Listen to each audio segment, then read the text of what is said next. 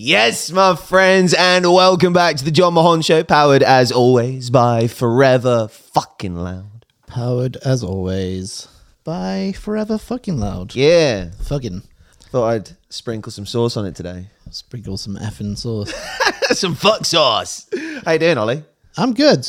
I'm sort of um, protecting myself today Oh, from the spookiness within. ah, Because today we've got Sam from Shields protecting, and then Chris from the Ghost Inside. I love it. the spookiness within. The spookiness within. I love it. Well, that is a great way to introduce today's guest, my friends. Yes, indeed. We will be joined by Sam from Shields and Chris from The Ghost Inside. From the Sam. spookiness within. All the spookiness within. Are you much of a Halloween guy?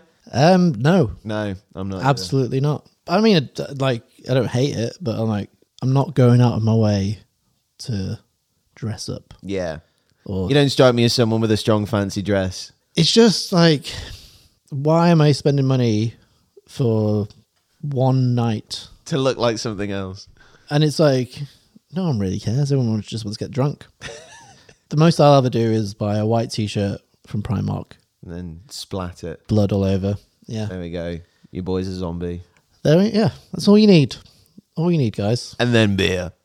well, there's a lot to discuss on today's show, news wise. We've actually been very patient waiting for some news to kick off. And today we've had a, a massive bit of news, which is Download Festival have given us their next batch of bands. So later on in today's show, we'll be going through that. But we were having a little peek at it before we started, and there's some interesting additions.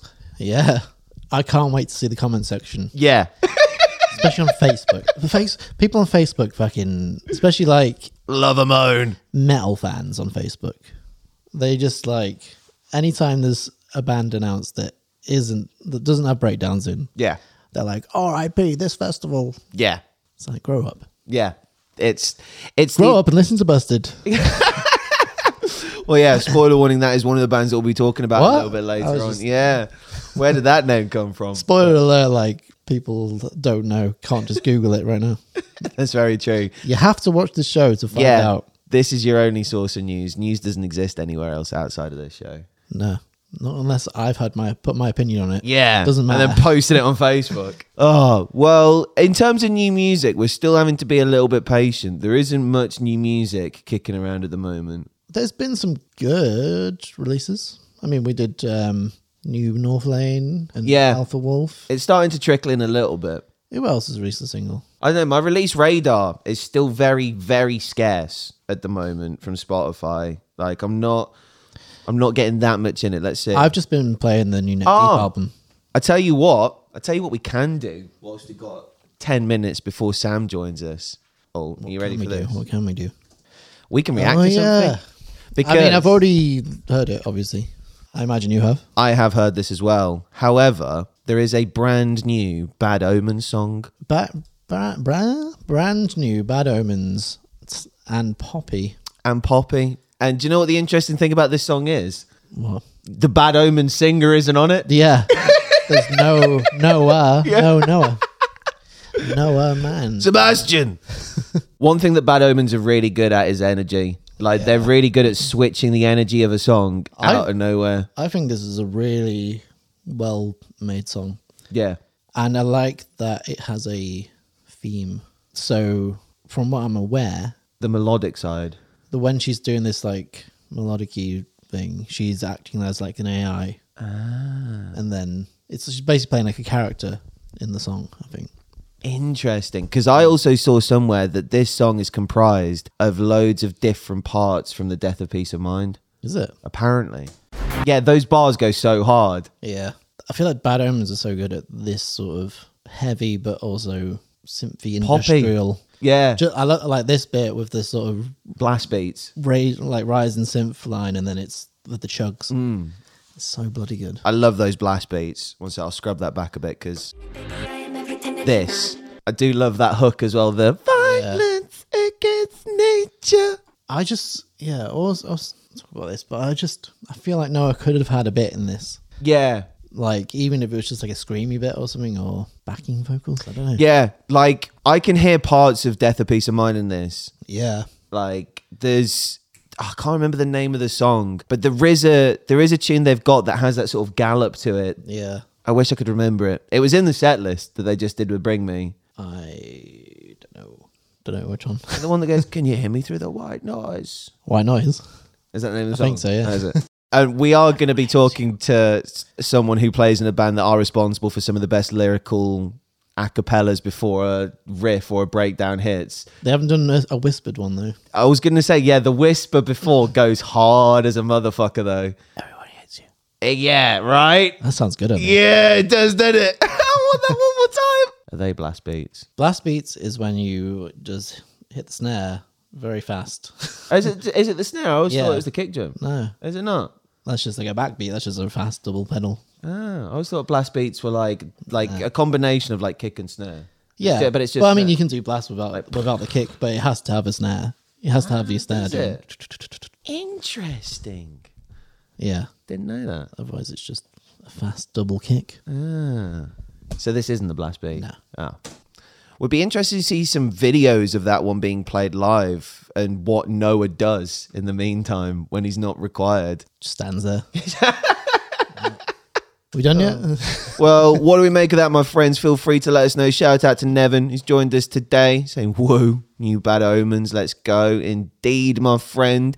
Well, if you are just joining us in about three minutes' time, we will have Sam from Shields on the show. And Shields, I mean, speaking of making returns recently, I say recently, it's about four months ago, made a return with a song called Bury Me, which, Bury me. Bury Me, Bury St. Edmunds. which this goes hard. Tell you what, that was a crisp drum fill. Very crisp. Like that was like sleep token esque. Well, the reason we've just been enjoying "Bury Me" by Shields, my friends, is because it is an honor to introduce live onto the Jon Mahon Show right now one of the human beings responsible for putting together that song. Please welcome Sam from Shields. Hello. Yo, yo. Yo, yo. How's it going, man? Yeah, not bad. I can't tell you how close I just cut it. I literally just joined the call and you're like, and introducing. Oh, no, we, we were waiting, ready. Oh yeah, we we were waiting for you. We were just enjoying the sounds of "Bury Me," which came Oh, out sick. four months ago. And how's that song had a reception from a band perspective? Um, pretty cool, man. Like it was, it's odd. It's an odd one because the intention of what we wanted to do with Shields when we made that track and released it is very different to where we're at now. So it, it had a pretty good reaction, man. Everyone who knew us before was, was stoked. We've made some new fans as well, and um, yeah, I mean, it, it's a weird one because that song is a very like I basically wrote the bulk of that song and then I collaborated on the lyrics with Joe. And what ended up happening was it, I, we kind of just made a song that we felt was just quintessentially us. We didn't really want specifically trying to push any boundaries. I just wanted to make a banger, if you know what I mean. um, and that's what we tried to do. And you know, it's all subjective. So if you disagree, you're wrong. I'm wrong. Whatever. Your opinion is wrong. But that was like, Save it for the Facebook comment section. that was like your sort of return song, wasn't it? Because I, I spoke to you briefly at Burn It Down, which was your first show back. And wasn't that the reason you reformed pretty much? what was the reason? Sorry. At Burn It Down Festival last year. Yeah, no, that's true. Well remembered. 'Cause That, cause that is that is true because we weren't really talking about bringing Shields back, but what happened was um the year before, but the the Burn It the, the, the Burn It Down festival that happened the year prior, I performed at that with my solo project Kubrick, and Joe, who is the vocalist Shields, was playing guitar for me, and it just so happened that the other two members, Alex and and Larry, were also playing in Our Hollow, Our Home. And the four of us have all stayed in contact with all mates, but we hadn't all been in the same room together in like, well, since the band broke up, like five years Wow. prior to that. And so it was a, a weird moment. So we all we got a picture together. We ended up I ended up just posting on Instagram because it was just nice. And then off the back of that photo, we had like three show offers. and then Amazing. and we had we hadn't like announced we were coming back or even necessarily like fully been like we're back. It, there was that was just like because we were together. But off the back of that, we had promoters asking us if we were going to play gigs or had and show offers started coming through. And one of those first show offers and the ones the one that initially did catch our eye was Burn It Down because we played it. Um, Matt, who's the promoter of um who runs the festival, his first ever gig he ever put on was a Shields headline show. Oh. So he's a he's he, he's a mate. We go back, and so it just felt quite fitting. And we just thought at the time, like, well, fuck it. Like we're being offered a sick gig, great festival, great bands. We know it's going to kick ass. Like, why would we rob ourselves of the joy of playing another gig as Shields. And then that just kind of turned into me going, well, what if we released a song? And then that would make it more exciting. And then we made the song and we did that. And then we were getting all our shit together and rehearsing to play. And we were like, we're making all this effort and we're loving it. Why not? Let's actually let, let's actually do this again properly. So it's not entirely clear to, I think, our fans and people in general that we're like back back um so we want to make that more clear as things go on um there'll be more for me to say about that about future plans as in the coming weeks but for now i would just want to say we are actually back and we are playing we are a full-time band and we're planning to hit the road and release music and everything um, if that wasn't clear. Um, and that going back to a question you had about um, the reaction to Bury Me, I think what a lot of people thought was like, oh, they've just put out a song that's cool. Like there's another Shield song. I don't think we quite nailed going, hey, we're actually like back and we're like a full time band again. But that's all right because we weren't even sure what we were doing at the time anyway. Whereas now we're a bit more like, not a bit more, we're now 100% like certain that this is something we want to throw all our energy into again. Um, it was a it was a necessary five years away from the band to know that as well. I think. Hell yeah. What an answer, Sam, because there's so much in there to to dissect. I mean, firstly, like the wholesome nature of just someone from your past being the reason why you all came together again mm. and, you know, reigniting that fire, the power of social media, posting a picture, and all of a sudden, like, people being like, well, I'm guessing they're back together. So, like, let's not waste any time and put them back in a room. And I mean, in terms of that first show at Burn It Down Festival, you know, being back on stage, like with your boys after all that time, was there a particular moment or a particular song on that show that sticks out as like a reconnection moment where everyone's like, fuck it, we need to do this again? I mean, by the time we play, but that's by, by the time we even um were at Burn It Down, we were already pretty pumped. Like we didn't need any more convincing before we even got there. Um, but when we were playing that show, it was it was weird. It did feel like we were dusting off the Shields cobwebs again because we've all been busy and touring and playing in bands and and doing things and sessioning or or joining bands or whatever. But you know, it'd been a long time since we played these songs, and it'd been a long time since we played them together. And the only difference between our lineup then and now is we have a different drummer. Um, Alex did not. Our original drummer Alex is married and has a house and has two wonderful kids, and that's his priority. So. Yeah. He, he he did not join us, but the four of us were were very happy, and I think for me, I we had a, we have a song that we probably are going to be playing less and less live. But for me personally, we have a song called "But This Feels Worse," which is it's a heavy song, but it, the first two minutes is like just clean guitars and it's instrumental, and it has this big dramatic emotional metalcore drop, and it's just so much fun to play live. But it's not. It's weird with our fans. It's very popular, but with people who don't necessarily know us, they might not have heard of it. If that makes sense. Mm. But um, I mean, whenever we play, I just feel hate live. We always if anyone knows us, they're singing it. Because it's our it's the first song that made anyone pay attention to us. Um, probably I just feel hate but this was worse would be like definitely like yeah we're back. This is cool. We're doing these songs again. But you know it, it's weird because these songs are old and um, we we are very keen to release new music and to be back in the stratosphere as like a modern band. So Hell yeah. that is I'm really looking forward to doing. So it's, it's odd because dude like I just feel hate particularly, man. I'm, I'm 29 now. I wrote that song when I was like 17, so it's it's very odd to be playing it still, but it's cool. It, it, it's it's awesome that you know a, a something that I came up with in my mate's bedroom on like GarageBand or whatever, or Logic Pro, like back in the day, like has like survived like a decade plus and people still listen to it and we're still able to play it and it's still not on spotify which people will give us a hard time about but we'll, we'll do something about it future i promised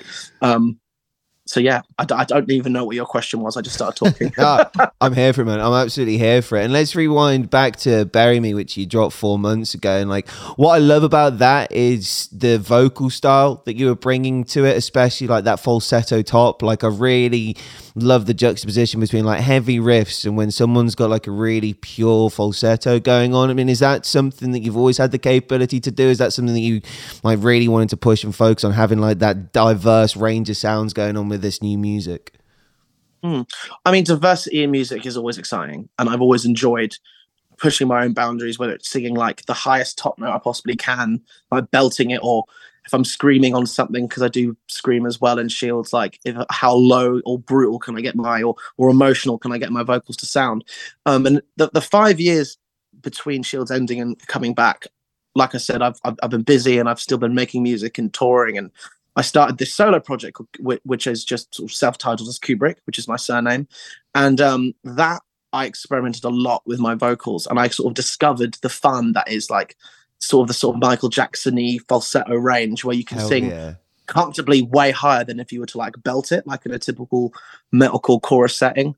Um, and I don't know if it was like specifically intentional, like oh yeah, I want to have loads of more falsetto stuff and the shield stuff, but just my style as an individual has developed and my range as a vocalist has grown and my capabilities are are far superior now than they were when Shields ended. So I think just naturally like the different vocal styles I like to do have just worked their way into like my, let's say, uh singing vernacular of like tools to pick from, whether it's because you know, if I'd sung that chorus all belting, it would have had a very different vibe to it. I mean, I think probably somewhere in the, the corner of my subconscious of all the emo music I listened to, used to listen to as a teenager, there's probably like a lot of Fall Out Boy influence. Yeah, because that guy, he used to, uh, I can't remember the guy's name. I think he's called Patrick. Yeah, like Patrick. That. Patrick Stump. He, yeah, yeah, he has big, powerful, belty vocals, but then isn't afraid to go. Ooh, I like he hits some of those those high notes. Yeah, dogs can hear. yeah, man's on yeah. whistle tones.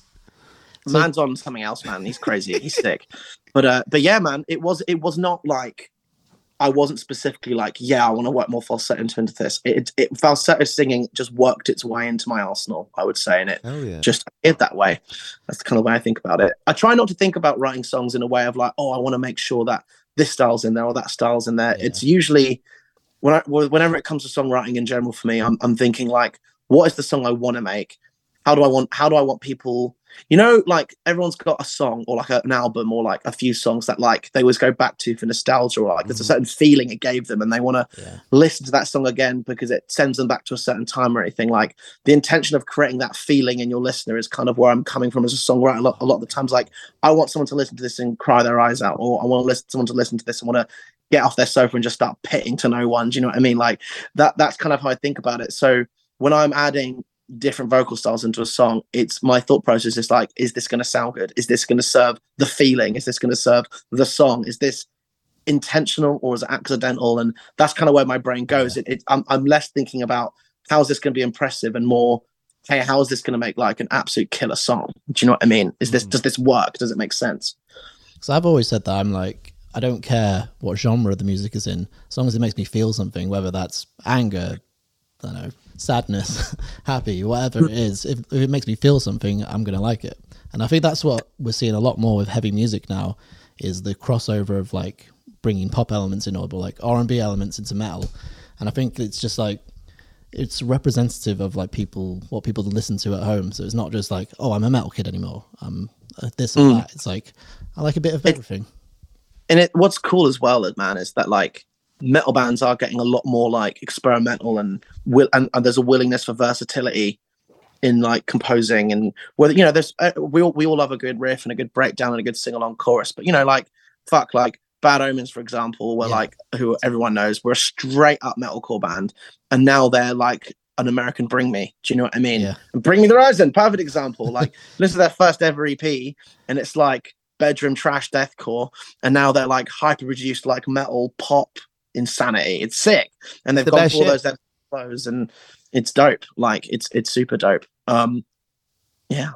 I I'm absolutely here for it, man. Like I've been the biggest fan of dance music for like at least 10 years now. And I love seeing bands use stuff like synthesizers and you know there was a massive stigma surrounding like laptop bands quote unquote. Like especially sort of during the Warped Tour era where it was like oh that's just a laptop band. Like everything's everything's just coming out of a laptop. And it's like why did we ever demonize that? Like, why was that ever a bad thing that when a band play live, they want something more sat in the mix that isn't just guitars, drums, and bass and vocals? Like, they want that extra element of depth when people are seeing them live, especially for the first time at something like a Warped Tour, which, you know, like bands like yourself, like you rely on festivals like that, you know, like those festivals that will put your band on. It's like, yeah, you don't get to have a, a great like sound check or anything like that. It's usually just like a quick line mix. Is everything working? Is everything plugged in? Cool. Is the yeah. laptop working? Sick. All right, let's fucking go rip it.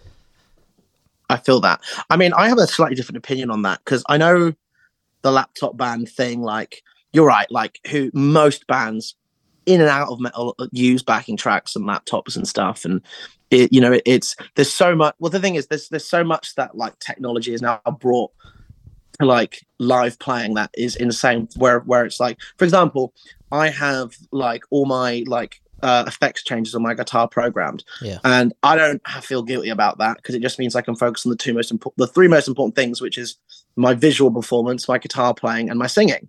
I don't want to be fucking around with the pedal. No one cares if I'm hitting the delay pedal on or off, or the pitch change, like as long as it's happening.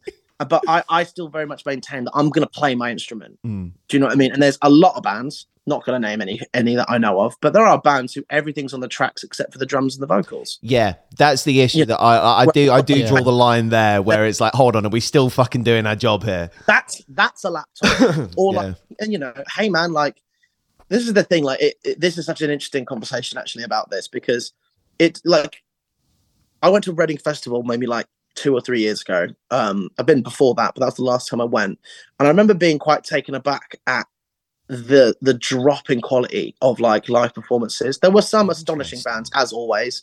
Um, I, I, like like uh, Loathe played, who are great and Loathe do their thing. But then you know, there's also then like KSI on the main stage, and who's that guy, uh, Kid LAROI, who had that song "Stay." Yeah. I think I saw you know these the- these sort of like instantly famous artists through TikTok or whatever, who then get thrown onto a huge stage and they've written a banger that's got like millions and millions and millions of plays. But then fuck me, like there's a guy standing behind a desk who's apparently doing something, and then there's a vocalist who's singing along to the recording of himself and is sometimes doing the vocalist or just going like this. And there's like no and he and but then the crowd don't care. They just want to see the famous person on stage. And I don't know, there's this is such a subjective thing, so there's no right answer to this. But for me, I just think that's really sad because it's kind of like it's kind of like how no one no one uh, would um, criticize vocalists for being not perfect like 40, 40 50 years ago before autotune existed but now mm. the quality of everything's been raised there's a standard that needs to be met. So for example i don't use autotune live but loads of bands in this scene do. It's just it's just a fact. Yep. maybe i'm smoke and mirrors has gone here. Nah. it's not I, and I, I have performed with autotune before when i was sessioning for a band because i was just hooked into their rig and that was a fun experience because it was kind of like it kind of feels like cheating like but then I also net, realized, for example, like you cannot be a crap vocalist and expect autotune to fix you live. You'll still be crap. Yeah. And it'll still, and then if you're crap, people will notice you are using Mm. autotune because it fixes you in a broken way.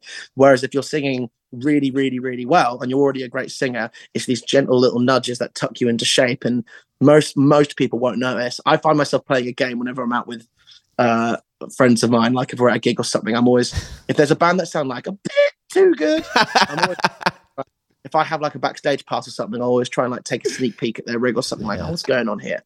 But um, yeah, the laptop band thing, man, is interesting. Like, I don't, I don't think there's anything wrong with bands doing things to improve their sound, but I think there's uh, there's a line that doesn't Yeah. even really need to be talked about in much detail, where it's like, uh, Yeah. you're not really. I think it's it's fine if you have like say you've got a bit of guitar in the background that's just adding like ambience or whatever or atmosphere. But if you put in like your main guitar riff on the track, Yeah. then I think that's a bit too far. yeah. It's a bit too much. I mean, I would I wouldn't even go as far to say that's too far. I mean, I have we have a rhythm guitar on the track that's playing basically the same thing as me, and then or harmonies or second parts, but I'm always Yeah. playing. Yeah. But that's it's, only- it's to beef up your sound, isn't it? Really? well, but it's only, it's it's because you know if if anyone who's watching this who is in a band or plays music or doesn't who's just a fan, like most of the time you're listening to a metal song, like in the studio version, there's two guitars in your ears playing the same thing, panned hard, hard left and right, and that's just for like that stereo effect. It sounds wide and massive and big. And live, if you want the same thing, you replicate that by having two guitarists or one guitarist and the other guitar on the backing tracks. The way I justify that is that the I play the hardest parts, I play the most flashy parts, I play the parts Yeah. that need to be played live. And it was a fucking breakdown. If I'm just going like, like I'm still doing it. Yeah. And the other, the, the other guitar part is also just, a, is just, I call it ghost sound because it's just, I've sat at my home and played it to click with the same guitar, with the same amp sound. So it's then you have this perfect stereo image and it's, then I'm just in competition with myself yep. to be as tight as myself, basically. Um, and that's my yeah, shit. Like, that's my favorite shit there's just a limit. There's a line, and I think also from artist to artist it changes because if you're like a hyper produced like pop artist, it makes sense that you can have more stuff on the tracks. But if you're like a punk band, if you're a punk band, you have a laptop. You're not a punk band. Do you know what I mean? Yeah. Like it, it, it just depends. Yeah, because I saw a video online recently. I wish I'd have saved it because it was from the R and B genre, and like it was either a manager or a producer talking to talent, and but from that genre, as you said, like the performance style is very much you show up either with a DJ or effectively with your set pre-mixed on a track you plug it in you press play and you go over the top of it and this mm-hmm. guy was basically saying like why are your vocals so high in the mix. Have harmonies on there, sure, but why is your lead vocal either on that mix in the first place or so high in it? Because it's like, what am I now watching live? Because the moment that a vocalist steps out on stage and what they're singing is on that track as well, you totally crush any live element. And I'm the biggest advocate of autotune. Like I even love like the proper like overly saturated autotune, like from like like the T Pain kind of era, because it's almost like an instrument when people manipulate it in that way. But that's a creative decision. You're not hiding Yeah. anything. Mm. Like I, I love that too. Like there's an artist I love called Breakance who utilizes like Okay. incredibly, incredibly heavy auto tune on some of his stuff. Um, but you know, auto tune is a is, is something that can be utilized It's a tool, As a- it? Yeah. creative tool, just like you could add distortion to a screaming vocal or like a delay throw. Yeah, like no, eh, we all know that the voice is not capable of producing Yeah. delay. So like, it, and we we don't have a question about that. But you know, if you're it's a bit like you know like uh, i don't know if you two are into like gym culture at all but like you know like the whole like debate around dudes like who are like like 260 pound like jacked ass dudes who are like 25 or whatever and they're like oh yeah i'm natural when they're like taking steroids it's like just be honest about the fact you're using steroids it's Yeah. fine Yeah. like and, and actually don't lie about it because it's that's dangerous but Yeah. lying about all dangerous it's just annoying and misleading that would that's what annoys me when people like claim to be super fucking sick and tight and a great vocalist but there's either like a plethora of things going on in the backing tracks and or they're running autotune it's like come on man that's my opinion anyway Lip like, you know, syncing yeah. is steroids. Yeah, lip syncing is the musical equivalent of taking tren. yeah, pretty much. It's the music. It is pretty much. or like, nah, maybe it's the musical equivalent of like taking way too much pre-workout or something. I don't Yeah. know. yeah. yeah, Um, or no, it's, it's the equivalent of like taking a gym selfie in good lighting. And Yeah, then You're being just like, trying to pass it off as it's your own. yeah. physique. Just tuning, tuning it all up in post. yeah, literally, yeah, yeah, face swap and shit. Oh well, let's talk about your solo stuff. You've you've alluded to it a couple of times, like the Ku- Kubrick stuff. When did you want to start experimenting with different sounds, and what did that project provide for you in the long run? That's kind of supported how you are now providing music with Shields. Hmm. Well, Kubrick was born out of the fact that when Shields ended, I wasn't done with music, just my band had ended. So I just started writing tunes. And for a project, I was like, I'm not sure what this is. I just started writing music. And I was going to start a new band, and then I wasn't really sure. And I was 24 when Shields ended, and I'm 29 now. And that's not that big of an age gap, but 24 is a lot closer to being a child than 29 is and I think I had a lot of ego around like wanting creative control at that point. Interesting. And um, I still like having my creative control, but now I really like enjoy and see the value in like making collaborative eff- eff- efforts when it comes to music. Like, but what I what I got out of Kubrick is I still wanted to do music, I still wanted to tour, I still wanted to perform live, and I eventually decided that I was going to be a, a solo artist. Um, and I decided to call myself Kubrick because it's just my name, simple enough. And um, also, I got I would get endless questions about my granddad. And the moment I called, I started referring to myself as Kubrick. The questions stopped. I was like, good. Um, and so yeah, I I I just seized the opportunity. Like this is a new project. I can do what I want. I don't have to do metalcore. And Shields at that point really was just a metalcore band without. We had, I I I I'm I'm I'm proud of our previous releases, but it wouldn't be it would be wouldn't be. It'd been it would be uh, an, an inflation to say that Shields music was whilst very good in my opinion is me- is just metalcore. So I figured well I have, this scope now to explore other music I like, and I love dance music, and I love anything electronic if it sounds good, and I'm really into like Bruno Mars and Michael Jackson and Lorn and Blank Forms and Blank Banshee and and Vaporwave and all this weird stuff that isn't he- heavy. But I never lost my love of heavy music. I still wanted to have, you know, riffs that made you want to repeat the same 30 seconds over and over again. But I wanted to have other stuff. I wanted to just try and create my own take on genre. And I decided to do that by just making music I liked, regardless of the genre. And I Hell figured yeah.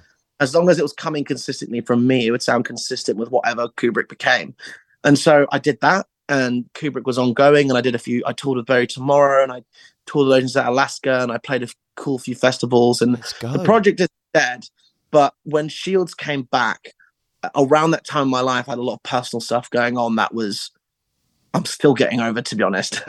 um, but basically, Kubrick came came on a bit of the back burner anyway because of personal life circumstances, and then this idea of Shields coming back happened. And because Shields was started by me and like one of my best friends in the entire world, who's the vocalist Joe, known him since we were like 11, there was so much joy in making something with him and then with the other guys as well and being with friends. And I remember the importance of other people in my life. And so Kubrick kind of didn't end, but it just hasn't really had a lot of my attention because I've been focusing so hard on Shields. Um, but Kubrick isn't dead. I still want to do Kubrick stuff. I actually even have, I don't mind sharing this because I've no representation with Kubrick other than a booking agent, so I can say and do what I want with it. But Kubrick has got new music that I haven't released. I've got like five or six songs worth for like an EP or something like that. So my plan is at some point this year is to actually like finish that, get it all recorded and mixed, and then get it released and start playing shows again. So that will happen. Um, but Shields has been at the forefront of my focus recently. Holy that's why that- shit. Well, we will clip that as a fucking exclusive, bro. Thank you so much. Brand Yeah, new Kubrick music coming in 2024. Let's fucking go. It will happen. At least five songs, maybe more. We'll see. I'm not doing an album, Yeah. but I've uploaded music I haven't released, and I just need to think about how do I how do I want that packaged Yeah. out. Before I just did singles, I just did. I, I, I had an endless bank of singles I prepared and then just rolled them out. Um, and so I've sort of done a similar thing again, where I, I wrote loads, loads of music, and then outside personal life circumstances made me sad, and then I stopped doing all music for about six months, and then Shields, and here I am, basically. Damn. Is it true you've also ghost? You're like a ghostwriter for some artists as well. That's true. Um, I have to think about who I'm actually allowed to mention though, because that would defeat the purpose. yeah. It yeah, I have. I've written. I, I that's actually a good point. So when I did the first Shields album, I'd never written an album before. I'd only written the Shields music at that point, and that album took my first album, Life in Exile, probably took like the best part of two years just to write. took so long, um, and then I kind of got into ghostwriting quite quickly after Shield. Actually, before Kubrick was even a sort of twinkle in my eye at that point, I got into ghostwriting sort of by accident because um, a friend of mine, a friend of mine called Christoph, who's in a band called Anna's Okay, was like, "Hey, I'm recording this band right now who uh, are just after some like help writing. Do you mind jumping in?" And then I ended up writing like 15 songs for that band over like four years, Wow. and then through that and me posting about it, people sort of caught wind and. Who can I talk about? Actually, there was okay. I can talk about one band because it's not a secret. A band I ghostwrite for is a band called Spitting Teeth, who are basically Slipknot on steroids. It's a lot of fun. It's just it's it's it's 110% energy from start to finish of all seven of the songs I've done for them. that is very much I write the music for that, and then Joel, the vocalist, um, it's usually his vision. He goes, "I want a song like this," and then I go off and do it. And then he lays his vocals down and writes all the lyrics um, before he gets sent off to mix. But I, I do ghostwrite. It's not really as much. All I can actually, all I can talk about other than that is just, hey, if you want your tunes to be better than you're capable of, come to me. Um, but I advertise myself because we'll clip that for a CV as well, bro. Because, like, do it I because I can't say more than that because I, I I would well put it this way if you want to know who I've worked for and you're interested in my ghostwriting hit me up and I'll tell you in private that, Okay. that I'm allowed um, okay. We're not saying that you write for Bring Me. Or, That's so interesting though, because like especially like given the conversation that we were having earlier, like regarding production. I mean, ghostwriting is something that I feel like isn't talked about necessarily as much as it occurs because of the fact that a lot of bands don't like people knowing that hey, maybe we've had some assistance. And we had Steven Battelle from LostAlone on this show last year, and he co-wrote the new McFly album, and he was very open and forthcoming about that. McFly obviously owned it when LostAlone went out, and yeah, took Steven on tours, coming out on stage and playing songs with them.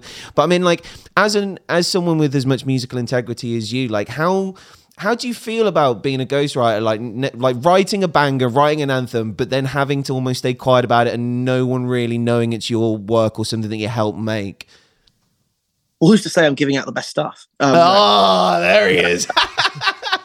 no I mean it, it's it's a weird one man because the ghostwriting stuff like I'm never going to be as personally attached and emotionally involved with the stuff I ghostwrite than I ever could be for the stuff that I write for Shields or Kubrick Mm. or any band that I'm a part of for that matter. Um, so I'm not gonna lie, bro. Ghostwriting is easy because it's it's it's so different. Like when you're writing, if either of you two are creative in any way and have like been in a band and made music, I know you're a DJ, Jon Mahon. Um, but I, it, it it's if you've ever created something that is like for you that you want to put out under your name, it means so much more than anything else you could be involved in for someone else. And I've actually found when I'm writing for other people, I I get out of my way. I can write a song for someone in two days at most Damn. it does does not take me long but then you know i'm, I'm I'm- i don't want to leave out the fact that if you know imaginary client goes hey um oh we've got a deadline to finish our album before recording in like two weeks we're struggling with like one more song um but we want to make something that's like really upbeat. We want it to sound like architects but we don't want the guitars to be super dropped low.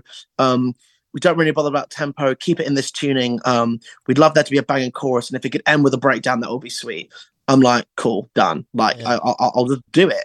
Um, and sometimes bands throw me, you know, they'll go, "Oh, we want a song like this." I've had like Polaris thrown at me, or like Suicide Silence, or like Harm's Way, Bad Omens, Dayseeker, fucking Metallica. Actually, one one person hit me up with, and and like, or you know, so it depends. But then, you know, I've I've built up pretty good relationships with the people I write with like regularly, and now it's a case of like, hey, we need another song, and I'm just I just fire it out. They'll go, I'll be like, heavy or heavy or not heavy, heavy, sad or upbeat sad and it was like okay cool there's like a bit It's of a like thing Guess Who for bangers.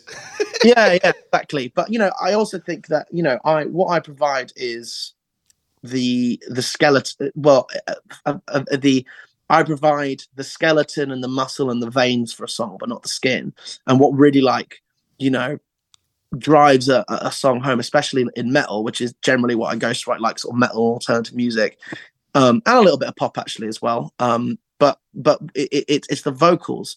You know like if you took a shield song and put aaron matz on it it wouldn't sound like shields. It'd sound like a completely different band. Like the vocalist of our band joe has such a unique sounding voice. I personally think the only person who sounds like joe is joe. Whether you think he's got the most like brutal lorna shore scream or not it's besides the point. Like you know there's there's there's room for that in metal like oh how impressive can your vocals be? But then individuality to me is way more interesting. Emotion emotion behind a performance is more interesting.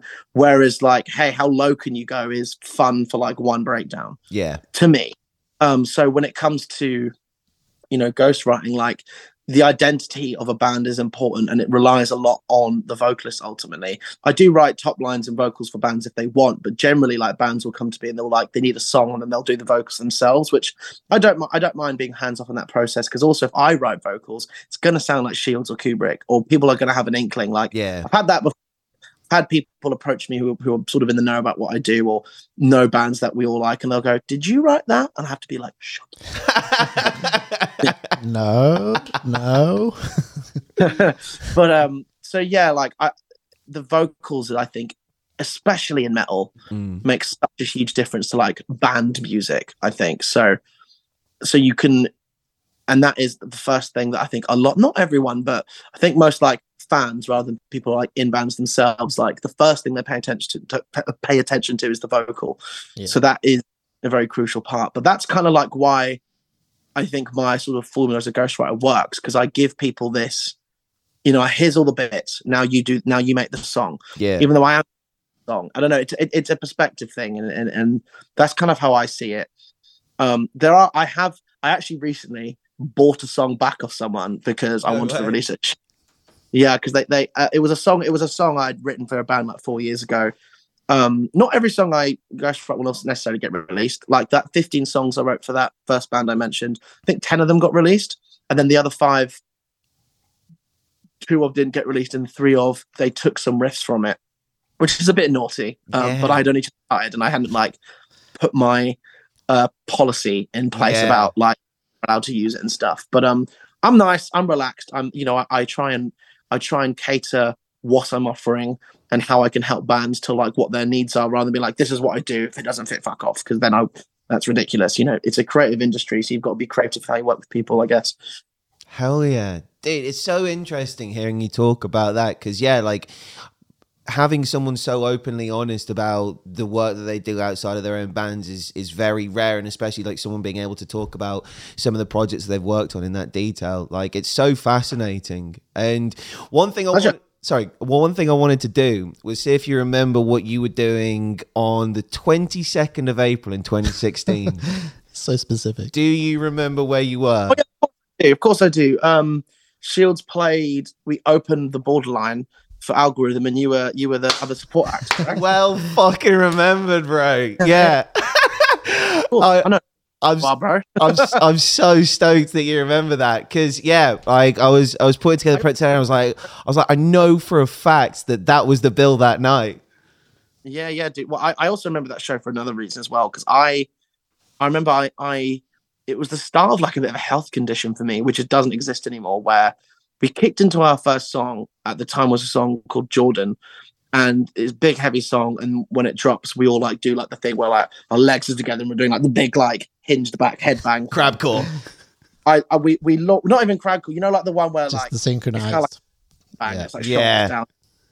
And I, we always like launched into that, and I always go really aggressive. And I threw myself into the song, and then head felt like it got split down down the middle.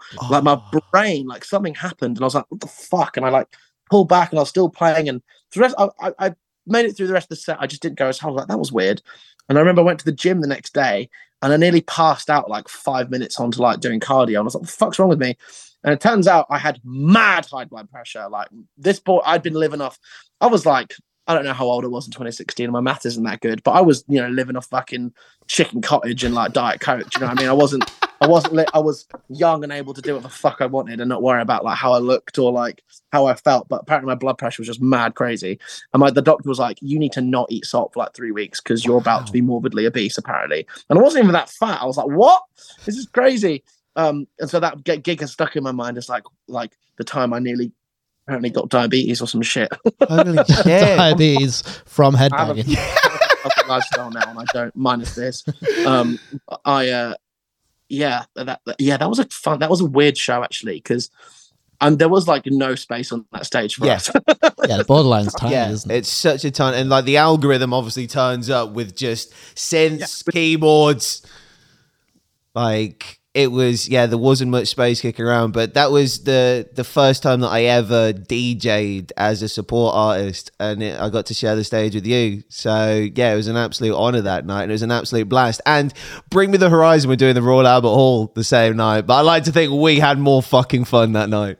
Hmm, now, now I know why there was no one there. yeah. It wasn't. There were people. It just wasn't crazy busy. Yeah, there was there was still a strong algorithm representation in London that night. Well, Sam, just before we let you go, bro, like one of the reasons we do this show live is so that people can join and so that they can pass on their comments and like a big part of like why we enjoy doing this is like you know, giving fans the opportunity to just like either like speak to people or pass comments on. And whilst we've been on chatting to you, Haley appreciates the fact that you're back, just saying back, back, fuck, Fuck yeah. yeah. Then you Let's got go. Legend. It's Drewsif saying Sam Kubrick is the goddamn goat baby. Yeah. Drew, you, do you not know who Drewsif is? Don't think. Oh, so. bro, Drewsif Do is we? like oh, Dru- Drewsif is a uh, sick like. I don't know how to describe you, dude. He's in a band, but he's an amazing guitarist, and he does like social content and like. I think he went let's on that. Nik Nocturnal's like metalcore mansion thing recently. He's sick. Oh, really? He's- Big up Did Drewsif. He's that, a legend. yeah. Holy shit. Well, Drews, if you ever want to come on this show, you're always He's more like than welcome. internet metal royalty, dude. He's sick. Holy Big up Drew. shit. Let's go. Shout Drew's out the chat. Drewsif. yeah, if you ever want to come on, you're more than welcome to. Our boy Elliot got in touch to say Joe has a fantastic voice, especially when listening to his old and his new songs. The maturity is fucking amazing. Legend. Thank you, man. I mean, he's not here to thank you, but I'll thank you on his behalf. and Rays says Sam's a great dude and amazing performance and vocalist. Definitely Kubrick highlight was seeing you on stage with Novelist in Southampton. oh, damn. That was one of my favorite shows I've ever played. Appreciate you, whoever that was. Holy shit. Well, before we let you go, dude, I know you mentioned earlier on the show new Kubrick music coming this year, probably in the form of an EP. Where is Shield sat at the moment in terms of churning out some new stuff? Um, uh, it's it's uh, it's happening. That's all I feel like I'll be allowed to say without getting trouble from my label. Fantastic. It's happening. It's coming. I will say this: we are actively pursuing um, a new release. That's all I can say. Hell yeah. Well, Yeah. watch Shield Space, my friends. New music, hopefully, in 2024. But Sam, honestly, we cannot thank you enough for your time. And as soon as a new tune, new tune drops and you want to come on here and talk about it, we'll promo and press you all, all that we can just to help support Let's, it. thank you for having me. Appreciate it, boys. Hell yeah. Well, my friends, show a lot of love and appreciation for Sam from Shields. Yeah. Appreciation. Cheers, bro. Thank you, man. Take care. Legend. Oh, hell yeah. Hell yeah. Great That first in, great first interview of the day. Well, my friends, that is it for hour one of today's show. Coming up inside hour two, we will be joined by Chris from the Ghost Inside. From the uh, spookiness within. the spookiness within at quarter past. Should I say that? But yeah, Joseph, great to meet you. If you ever want to come on the show, like you're always more than welcome to do so. I would love to Jump- chat to you. yeah. Yeah. Send a Zoom link. Yeah, yeah. Get, jump us, get us on Instagram. Let's, you want. Let, let's let's connect and let's stay in touch. But yeah, my friends, that is it for hour one. Don't go anywhere. The first thing we're going to do, kicking off hour two, we're going to break down this download festival lineup, and then quarter past eight, we got Chris from the Ghost Inside on the show. Hell yeah. Fuck yeah! In a bit. Yes, my friends, and welcome back to the Jon Mahon Show, powered by Forever Loud. Powered by Forever Loud. Breaking, almost breaking news. Yeah, breaking ish news. I mean, this is as fresh as news can get as regards Hot to this off show. the press. yeah. Download Festival Yep.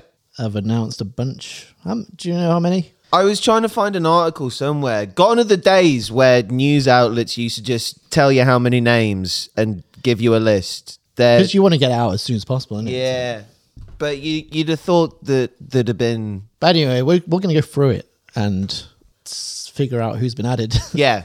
we'll try and figure out the new additions, but Download Festival 2024 is looking like this. Holy shit, that main stage. Holy smoke. Well, fresh out the gate, what I'm going to say, the name that sticks out to me is a guest that joined us on the first ever episode of the Jon The Mahon Show. Struts. No? No, no, way off. On the first ever episode of the show, we were joined by Rou Reynolds from Enter Shikari, who are third from top on the main stage, sitting very nicely between the baby metal and the offspring. I was saying this before the show. That's a very fun stage. Yeah, it is. That's some good vibes. Yeah, like baby metal into Shikari, into the offspring, into Fall Out Boy on a Saturday night I at just Donington. hope the Baby Metal curse. Do you remember the last time Baby Metal played the main stage? I don't know if it was the last time, but when I I remember seeing them 2016, and as soon as they started playing, the heavens opened, Ah. and it was the worst. It was like that proper when it like flooded everywhere. So let's hope Baby Metal don't Fingers crossed, because yeah, that choreography in the rain is Well, this that's the thing because they had to. They started playing and then they had to go off stage. Dry while, the while stage. people wipe the stage. Yeah. The other name that sticks out to me on that main stage is a band that I actually got to see at Blue Ridge Festival last year. They were a last minute addition to the festival. They only had half an hour. I think it was in support of the fact they had a brand new album coming out. But Black Stone Cherry. Oh, get them up, get them up, get them up high. Now we're going to go from side to side, front to back, back to front, front to back. Here we go, here we go. Oh, What does that even mean? yeah. Catch me throwing shapes to I- White you know Trash? Millionaire. I love Black Stone Cherry. Same, man. They're so much fucking fun. Like just that southern southern rock metal guitar riffs because they they're all sort of like where are they from? Tennessee? Kentucky. Kentucky. See? Yeah. So they're all like they've got the their roots in like country and shit, but then they put distorted guitars on there. Unfuck withable. His voice is just the most American voice. Yeah, I- a hundred percent. I love it. Is it? that His name isn't John Fred. John Fred's the drummer. John Fred's the drummer. Yeah, yeah, which is the most American name as well. John Fred. John. My name's John Fred. My Sorry. daddy's name was John Fred. Sorry if that's offensive.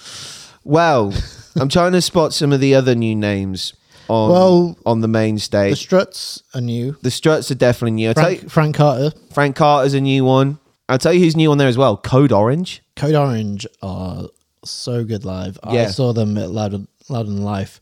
They clashed with Weezer, which was a bit bad for them. But they, I went, I because obviously Weezer's like a good, like upbeat, fun. Yeah. But then I was like, I'm in, I'm in the mood for some riffs. So I turned around, went to the Code Orange stage, and it was fucking chaos. Just like insane walls of death. Oh man, Like the, their stage presence is so good, unbelievable. and them on the main stage would be fucking sick. Yeah, like, it's a great band. Although, to be fair, the fact that it goes from Code Orange to Bowling for Soup is quite the juxtaposition, and I'm into it. I'm absolutely into it. And Yeah, it sort of starts off heavy, and then it's like you go pop punky. let's go 2000s pop punk, baby. Yeah, it's it isn't like to be fair. The way they've structured that Sunday, it's a nice little run of nostalgia. Soup into Sum Forty One, into Bizkit, into Sevenfold. yeah. That uh, that's another fun day. Sunday, Sunday fun, fun day. day. Right, Sum 41. let's let's take a little look see at what the second stage is saying. So, who's sticking out to you on here, Ollie? we got who's added been added? Tom Morello, Electric Callboy On a big stage on a as big well. stage because last year they, They were on the Avalanche stage. and there was not a chance. no, I missed it because I was to drive somewhere. But um, wasn't it like pouring out of the tent? Yeah, you couldn't. You do it like I don't think I even tried to. Uh, to be fair, I saw Electric Callboy a few times last year, but I didn't even try uh, at download. They clashed with someone as well. There was a there was a big clash on that day between Electric Callboy and someone else. I can't remember who I went for. I want to say maybe like I Prevail But I think they're one of those bands that probably got booked before, before they blew up. they blew up Yeah, as much as they did. yeah. So it's great to see them getting huge I, second stage I'm slot. quite I'm a fan when festivals invite a band back for the next year Yeah, because it doesn't happen that often, especially the big ones. Yeah, no, it's like here's a rate of progression. Like, Yeah. it's great to see a band going from yeah Avalanche stage middle of the day to you know three from top on the second stage. Big fan of the Fat Machine Head a headline in that stage on the Sunday night as well. Yeah. Like, if it's a choice between Avenged Sevenfold and Machine Head, I'm I'm I'm going Machine Head. rain with a shotgun blast. Oh my god. They, Who, ne- they never really clash though, do they? The two headliners. Hmm. They always the, the second one is always a bit uh, starts a bit earlier. But then that would mean Limp Bizkit and Machine Head clash. I can't see that happening. I can see that happening. Can you? Yeah. What else have we got on the Opus stage that's recently been added? Scene Queen was part of the initial announcement. Were Harriet part Of, of, Mice and Men have been added. I saw them last year. They have. You forget how good they are. Of Mice and Men. Like how yeah. many bangers they've got. Yeah. Like Second Severin, Um, Bones exposed. Remember Bones Exposed. Ouch. Big tune. I've just realised we haven't cropped that exactly what it should have been a little bit there. But anyway, let's move on to the third stage because this is Probably where this is where the shit gets real. This is where the comment sections are going to kick off. I when I get after the show, I'm going to go straight on Yeah. downloads Facebook page just to see the busted. Yeah. Like Because I'm a fan. Like I'm not the biggest busted fan, admittedly, but it doesn't annoy me that they've been added. Dude, Busted are the reason why I'm fucking here That's, doing shit that's the like thing. this. People forget that a lot of people's gateway into rock music Yep. is free bands like Busted. Yeah. McFly. Me. I'm I'm I'm a walking talking example of that. Yeah. Like it was Busted's live album. That was what you went to school for Yeah. in the year 3000. Oh.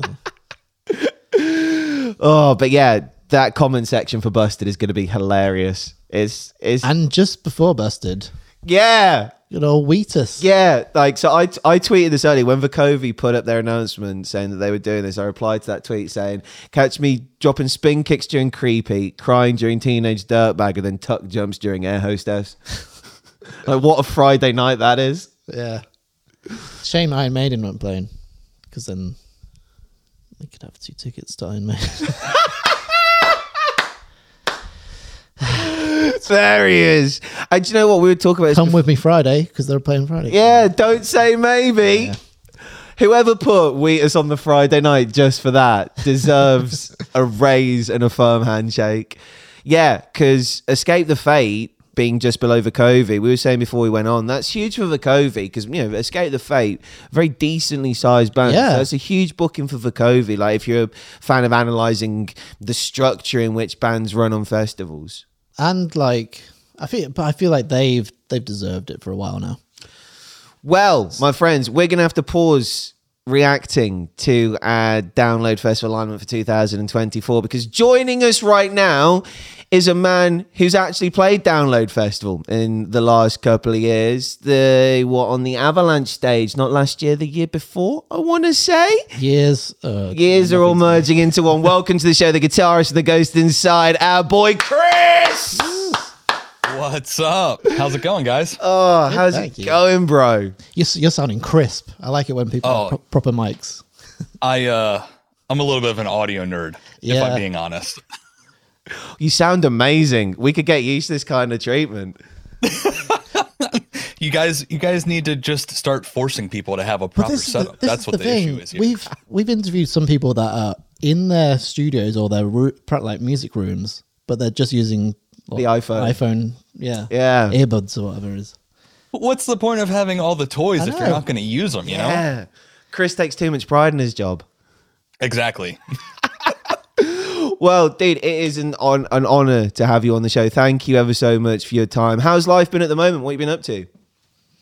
It's been great. Uh, I've not been up to a lot actually. We've been off for a, uh, for a little bit now. We finished a uh, a summer co-headline tour with Underoath in North America last August, and uh, and we've pretty much been off since then. Uh, we we played a couple shows. Like we were one of the only bands that got to play the uh, legendary yet also dreaded uh, Blue Ridge Rock Fest in Virginia. We played about an hour before all hell broke loose and the whole thing got canceled. So that was cool. And then we did uh we started this annual uh festival show thing that we call the Rebirthday Bash. We do it around the anniversary of our uh, accident every November.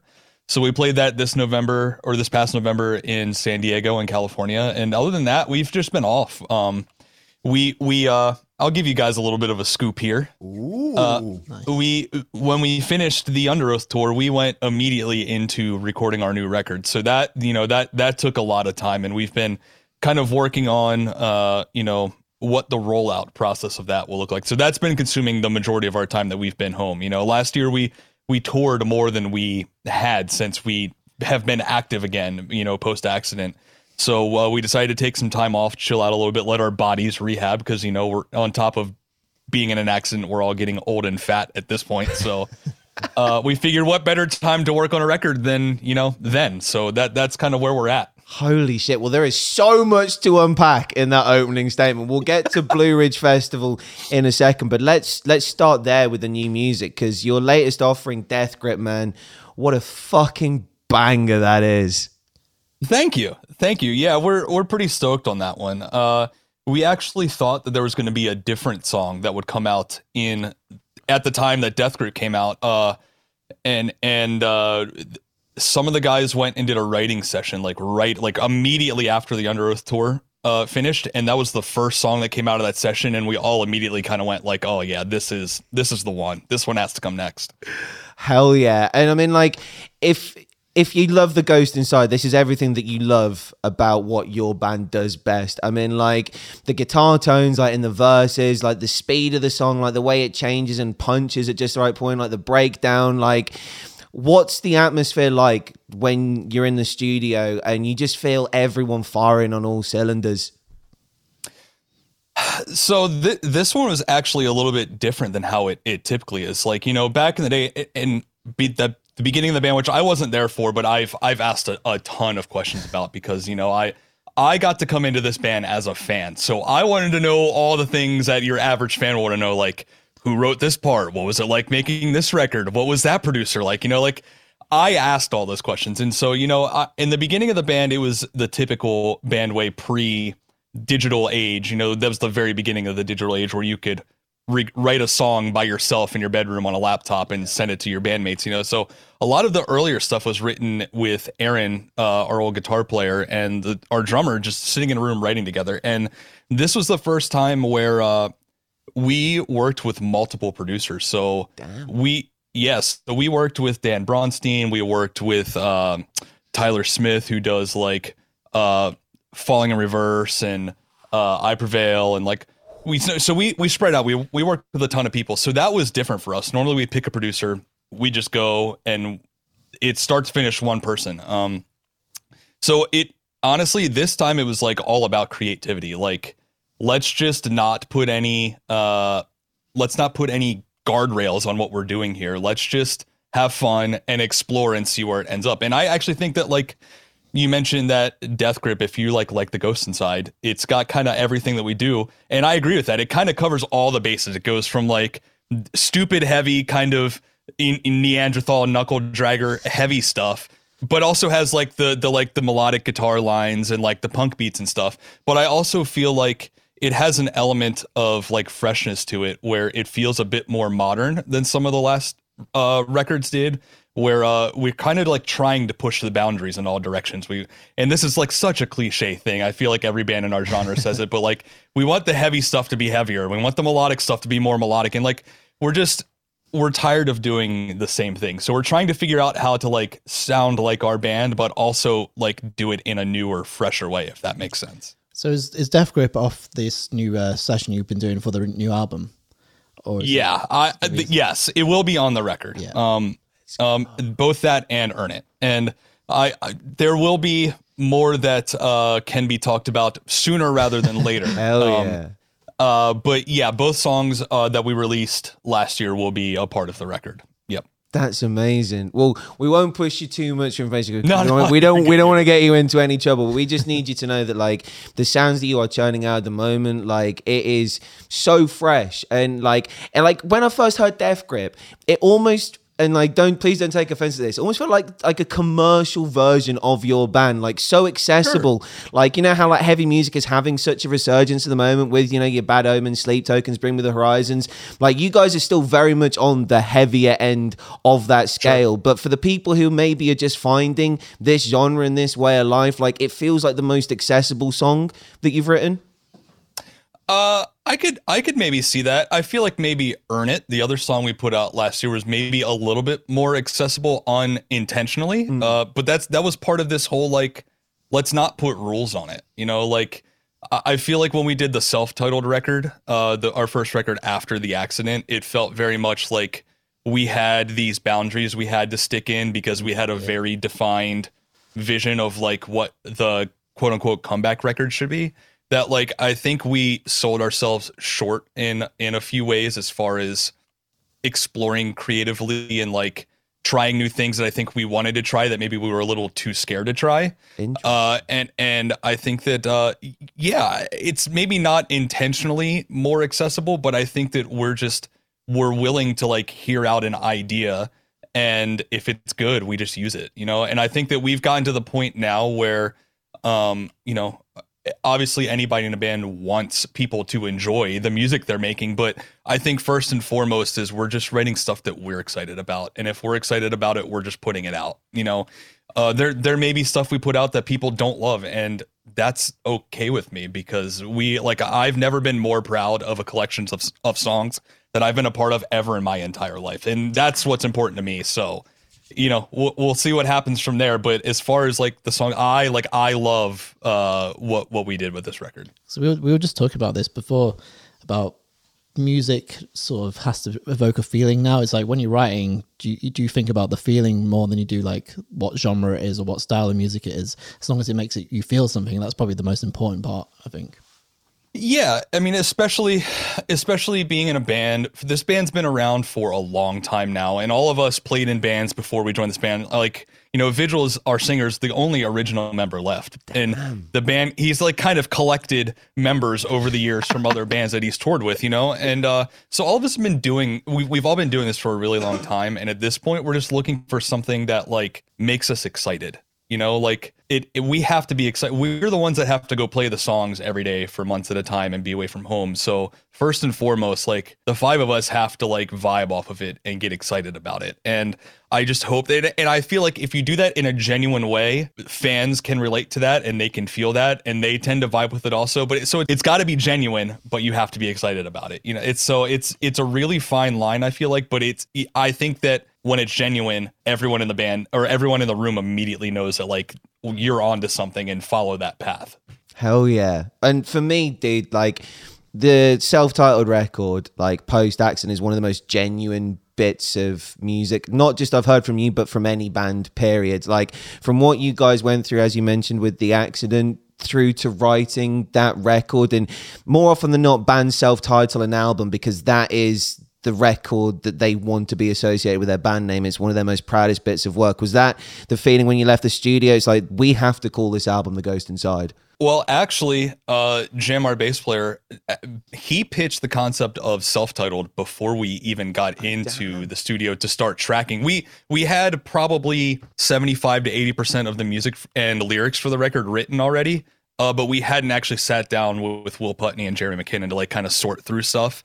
Uh, and the record for sure like shifted from there, but we kind of went in with the mindset of like this is this is what our band does. This is what our band sounds like. This is the story of our band. I mean, ultimately, we went in not wanting to write a record about the accident. You know, like it's a huge part of our story, but we didn't want to like solidify ourselves as like the accident band or Yeah. whatever. But naturally, you know, when you're writing from a sincere place, which Vigil does, um, and the the general theme of the band, which tends to be these like perseverance, I will overcome, uplifting things, like naturally a lot of it ended up being about the accident. So we we really like like I said in a way uh, earlier about how we like had these guardrails up about how we like maybe didn't try some stuff we wanted to like we kind of just stuck to what the band did on that record musically speaking.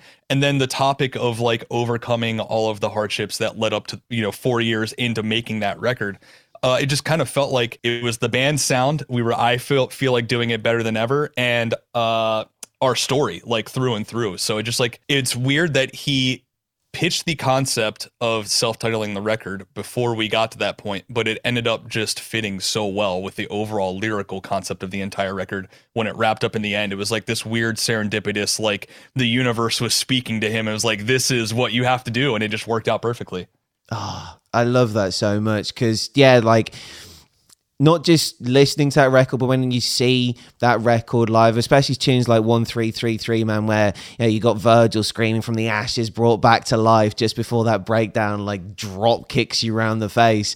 Like how much like melodic aggression came naturally during that because some of the tones of your guitars and like the breakdowns dude like you can feel physically feel the weight of them when they're inside your head Oh yeah, so I'm I'm gonna have to give like I'm gonna have to give a lot of credit to Will Putney, our, our producer for that record on that. I mean, that's just like that's just his style. And uh, you know, the band had worked with Andrew Wade and Jeremy McKinnon for the previous two records, and um, a- and so when we, it came time to do this record, it was like, okay, maybe it's time to like venture outside of that and see who else we could potentially work with. And uh, we had a call with a couple different producers, and uh, and we got on the phone with Will, and it was immediately like this guy understands our band. He understands what we're trying to go for, and like yeah, a lot of that came pouring out of us because we had a lot to unload after you know three years of some of the most mentally and physically agonizing uh, experiences you could ever imagine. Um, but Will is just Will is a like a top tier guy for trying to capture like that kind of raw emotion in a way that still sounds cohesive but yet also raw and pummeling i don't know it's so i got to give a ton of credit to will on that like that's just he he captured everything we could have ever asked him to and more it, it- he's just a, he's a pro Yeah, Will's probably one of my favorite producers. I mean, all the Every Time I Die records, Straight from the Path, just like the sound he gets from those bands. I'm sure, it, I think I, I saw him saying like they do every, I don't know if it's the same with you, but they record every song like part by part because he wants to get the best performance of that part. Yep. Yep. Um, it's he's got a very specific formula and and it just works for him. I had, had worked with him in 2012 with my oh, previous band Texas in July and it was the same thing. I was like I I knew going into having the call with him about doing our record. I was like I already know he's the guy, but he needs to talk to everyone and get him on the same page because I had the same experience in, with him in 2012. I was like this guy is just he he understands first off he just understands the genre as a whole right um he he gets he gets all of it and so i just i knew like i've i've watched him work with my band i i basically have loved every record he's ever touched in any way it's like i just i knew he was the guy he he literally doesn't put out a bad record ever. It's crazy. And that's what I love about you, bro. Is you're such a music nerd. Like, like hearing you at the start of this interview saying you know when you joined the Ghost Inside, like you were already like sat there and like, all right, I need to know this, and I need to know this, and I need to know this. Like, at what point in like your musical journey, like through making bands and stuff like that, did it click where like you became just an obsessive over some of these like interesting micro details about the music making process? Um, I think that started pretty early. Um, I always so I got into music really young. Uh, in fact, I I remember hearing like Metallica's Black Album for the first time when I was like two years old, and it it literally changed my life forever.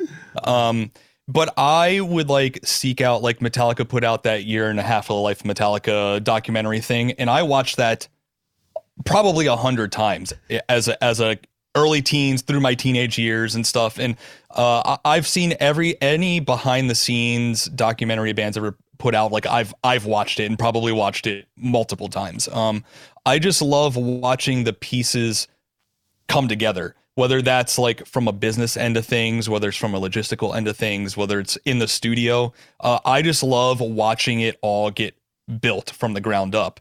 Um, so the first time I recorded with my old, old, old local band before anybody had it, and hopefully nobody ever goes and digs any of that stuff up. Don't So don't bother listening. What was the band name worth it. again? What was what was Don't the band worry, name again? we- We're not going to go into that. We're not going to go into that. Was it the old the old MySpace days?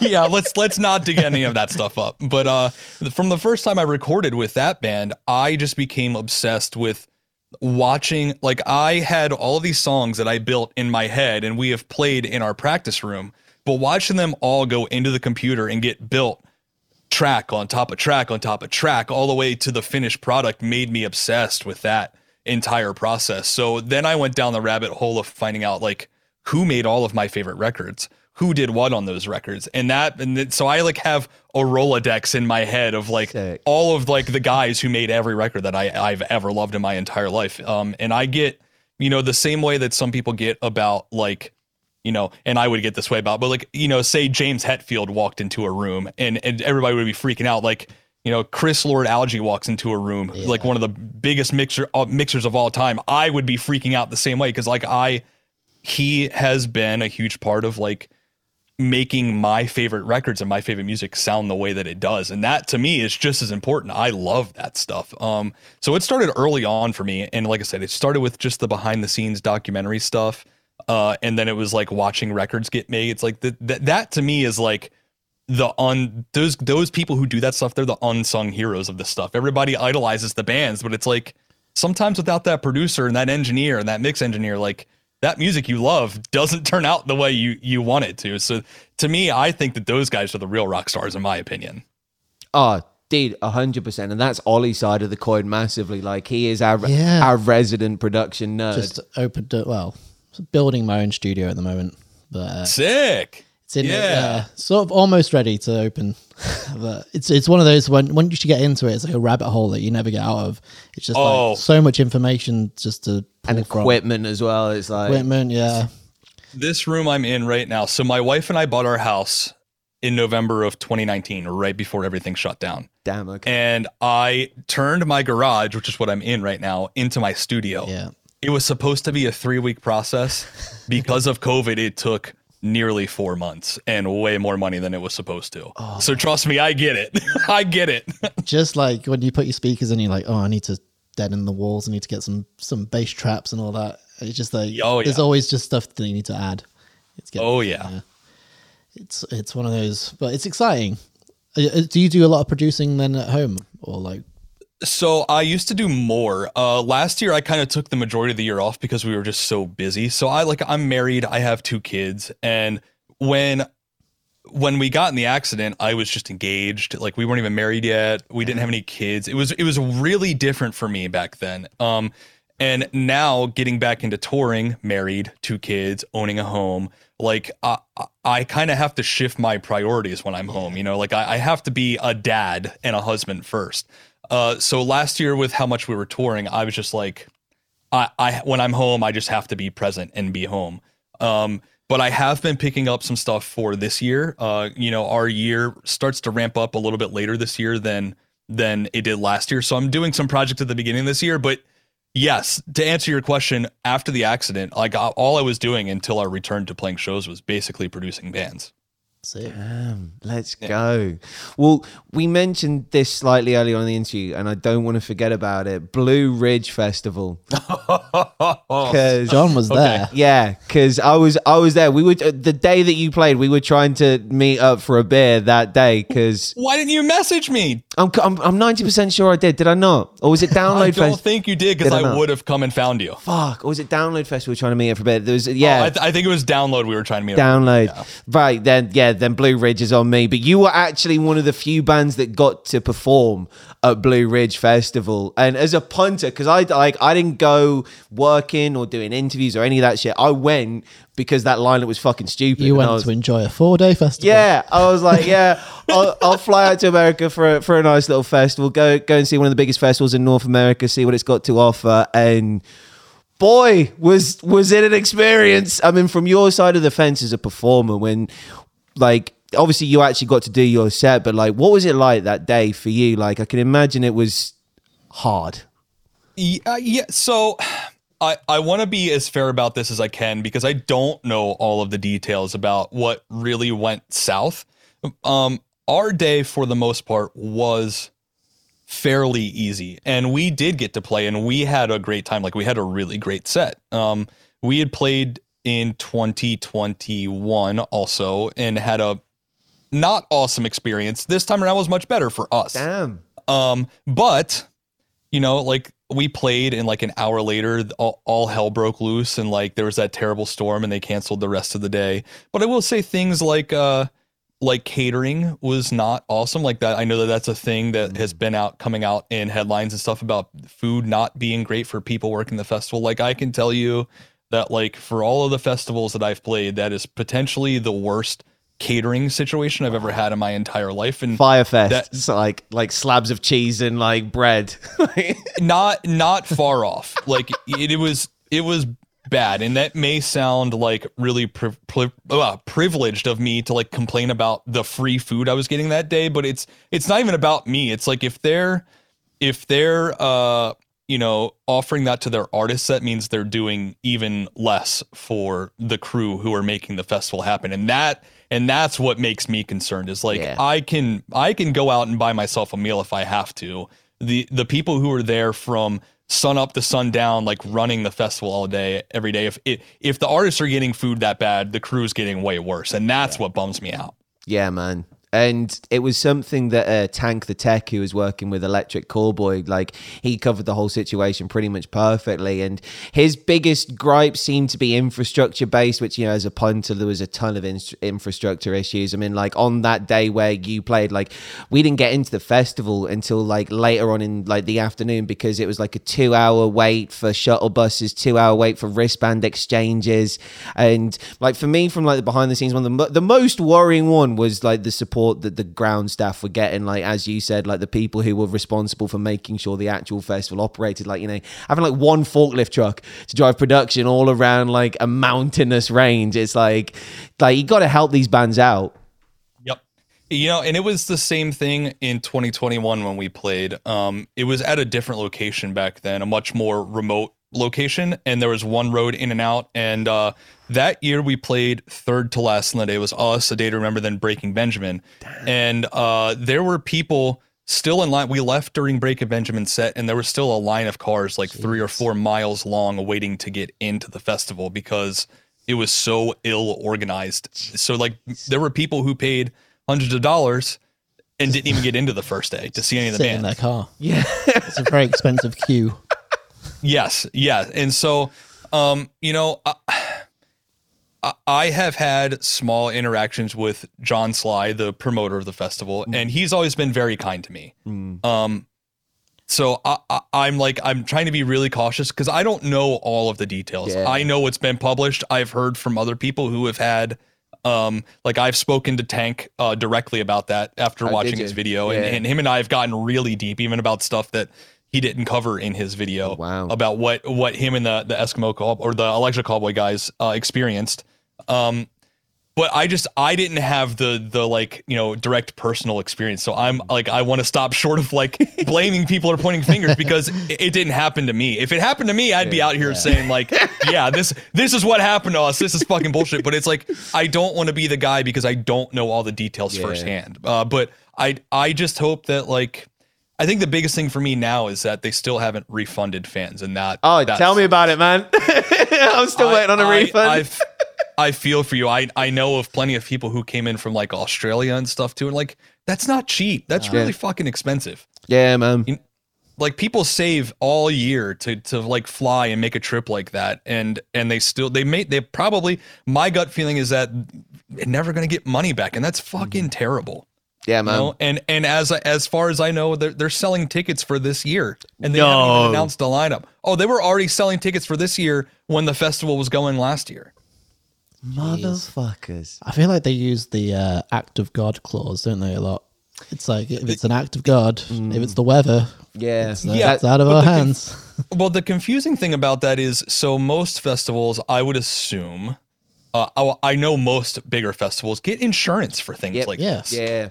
And Yeah. they and they have made a statement about insurance, but to me, none of it adds up. And again, I'm like stopping short of like making a real claim here, but it's just We don't know I anything, Don't, but Nah. you know.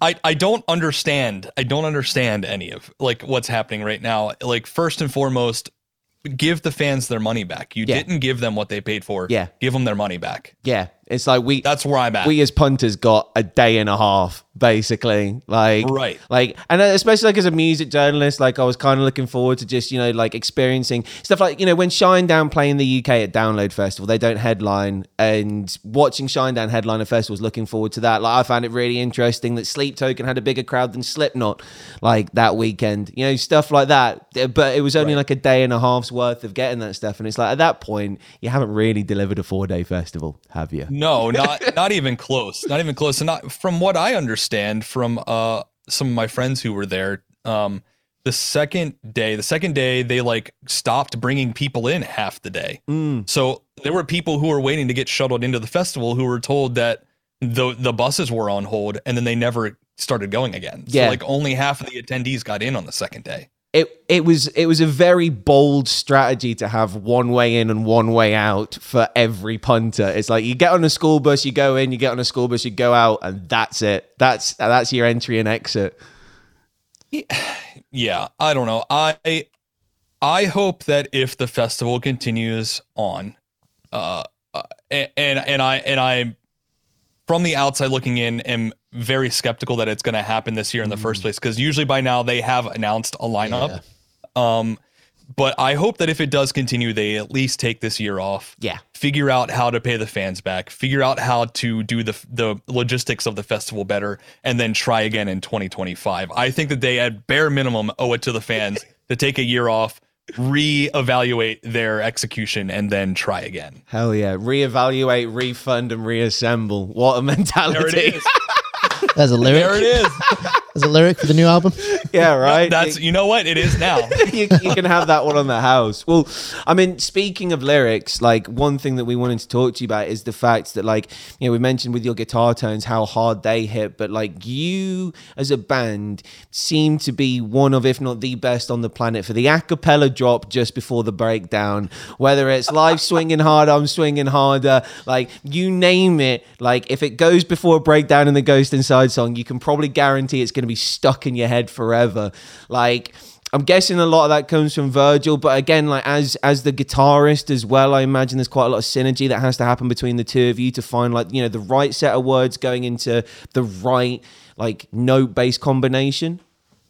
Just yeah, the- it's uh, it it is certainly the majority of it is Vigil. He's he like his whole thing is he he's the lyrics guy, you know. Um, and even if he's not rhythmic rhythmically placing the words into the song, like he is writing the words that we then place into the song. Um, so it's it's almost always Vigil. Um, he's a mastermind behind that, and he's got some sort of some sort of magic with those moments because you're right like like that that was one of my favorite things about the band before i joined is Yeah. you know when i when i would go see the band i was always the ones uh you know jumping up on top of people's heads going what do you stand for? Like that was always me you know?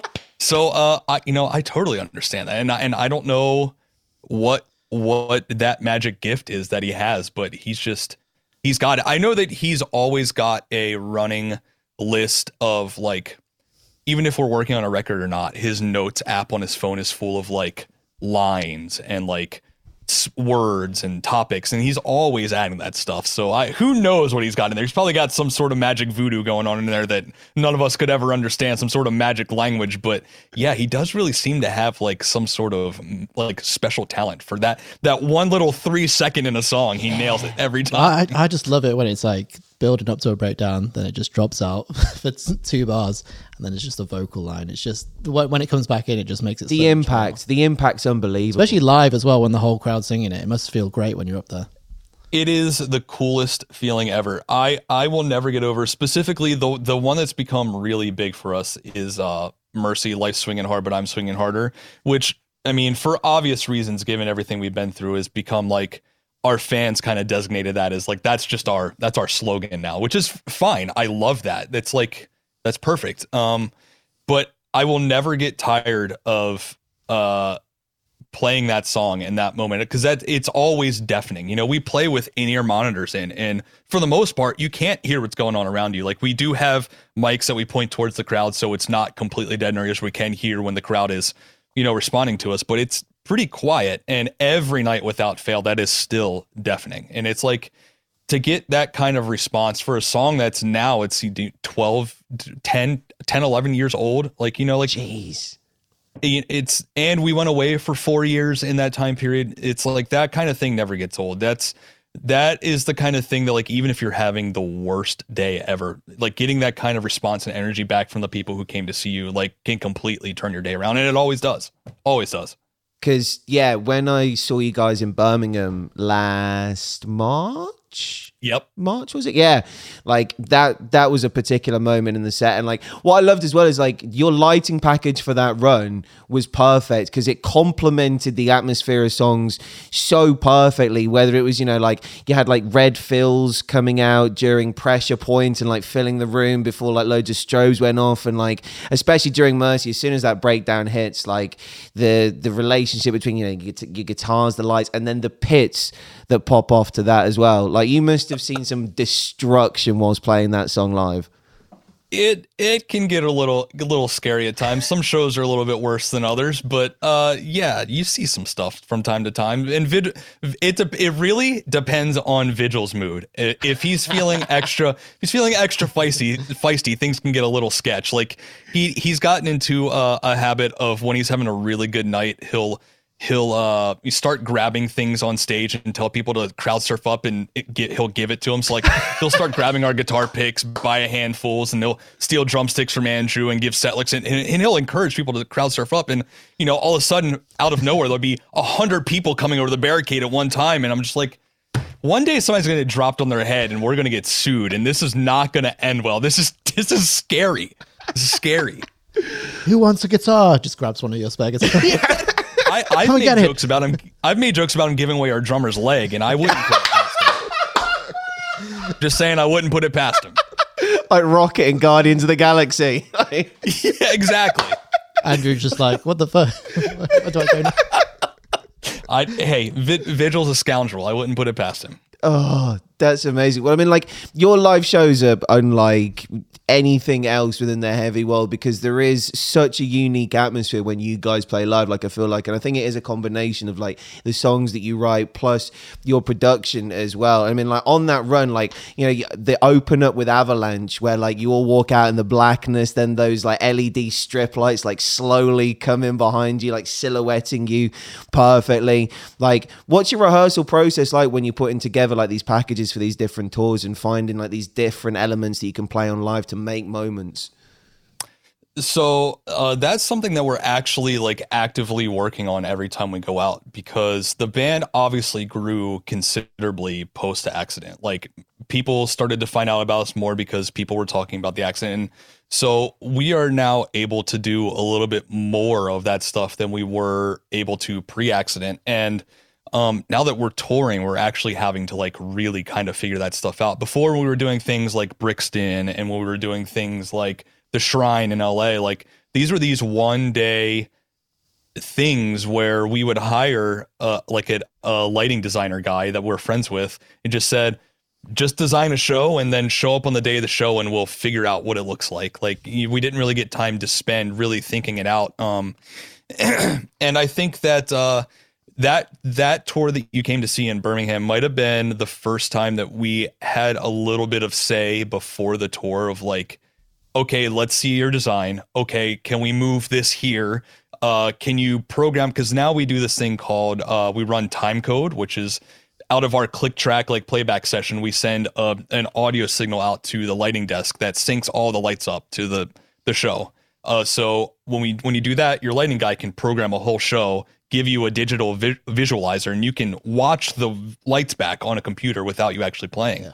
So we we get the whole show now, and then we can give notes of like, uh, at this timestamp, we need this blinder to be out. It's too bright right now. Turn it off. Like you, we can do stuff like that. So we've gotten really deep into that, and it got really deep um, this past summer when we did the co-headline tour with Underoath, where uh, since it's a co-headline tour, us and Underoath could split the production costs, and we got to go even bigger than we normally would. So we got a giant, giant LED wall and like this big lighting package, and we got really deep into like synchronizing video content to all the songs and like all these crazy moving lights and stuff. And yeah, it's something that we're trying to add to the visual side of the band. We're trying to get a little bit deeper and be a little bit more purpose driven with everything that's happening on stage. You know, like we put all this time into writing the songs and writing the lyrics. We want to make sure that like the show that we're putting on and for the people who pay to see us complement that in in an appropriate way. And like I look at bands like um, you know, obviously we are nowhere near this this caliber stuff, but it's a band that I draw inspiration from, and I think every band in our genre does. But like Bring Me's production is always on point. Insane, like yeah. I I imagine that like it's I know that Ollie's kind of like their idea guy over there. Like Ollie is like for sure thinking about every single second of every single song in the set and where this light should be at that exact moment. And like I'm trying to like take a little bit of that uh like drive to just focus on all the details and so we've got a long way to go as far as figuring all that stuff out but um, we're trying to be a little bit more intentional with all of it along the way uh, I like, I think you're smashing it, man. Because that show in Birmingham, like, it was evident that you'd gone in there with a game plan and that you wanted certain parts to have either like you know feels or invoke certain emotions. And I've always said this, like, no matter what level a band is at, they can always use their production to enhance stuff. And it's like you know, you reference Bring Me the Horizon. Then, like on their last tour, me and Ollie both went to see them in Birmingham. Like one thing I found really interesting, they CO2'd for the first five songs songs and brought Fire in on track like five or six. And it's like obviously Fire's like you know the big bang, like the big spectacle yep. payoff. So use a slightly smaller bit of production to still give impact on songs and sprinkle that in, but you keep the bigger boom for a little bit later on in the set. And I feel like with your set lists, like the booms come from these songs because almost the songs are their own productions, especially when you've got like these call outs, these mosh pits and stuff like that going on. So as someone who's responsible for like the melodic composition of the band and you're sat there you know, like playing guitar and you're singing as well at certain points during the shows. Like when you're watching it all unfold, like the more of this that you've done since joining the Ghost Inside, have you felt more confident bringing these elements in? Like you know stuff like you just said your your first experimentation into like LED screens and stuff like that. Like do you feel like that's something as a band that you're like yeah fuck yeah like we've been waiting to get our hands on these toys Abs- absolutely. And I think that even started at the shrine when we used pyro for the first time and stuff like was that. Was that the first um, one? All, all, that was the first one, yeah. And so like all these all these things that like we've watched bands that we've looked up to get to like all the toys they get to play with. Like I want to set stuff on fire, you know? Come on. What what what teenage kid doesn't dream about setting things on fire with giant flamethrowers? Come on, you, you know? You just got to remember uh, remember where they are. Do you know what? Actually, at the, at the Bring Me tour, I was watching. I think Lee forgot that there was going to be a fire, like come up, Fire blast. and like he was very close to it, and I saw his face just like, what about that? that that happened to our bass player when we played Riot Fest in 2021. The pyro guy wasn't paying attention to where our bass player was, and he walked up, and it actually caught the side of his body. It didn't burn him bad, but singed some of his eyebrows off. It was it was scary. It was scary. Uh, but yeah, we're we're starting to to feel. I think something clicked for us last year, where I feel like we we started playing better and performing better because I do think that those are two different things. You know, it's one thing to play as a band. I think we're playing as a band better than we ever have, and I think that even includes uh pre-accident. Like I think that we are just we're finding our groove now, and I think that we've all kind of figured out how to compensate for our physical uh weaknesses post accident at this point. Um, we figured out all the workarounds and all that. But I also think that like there is a sense of confidence and uh, uh like a sense of like we actually belong here. You know, like we like we we we didn't get placed here. Like we we deserve to be here kind Yeah. of. No pun Uh, intended, there- but you've earned it. Right, exactly.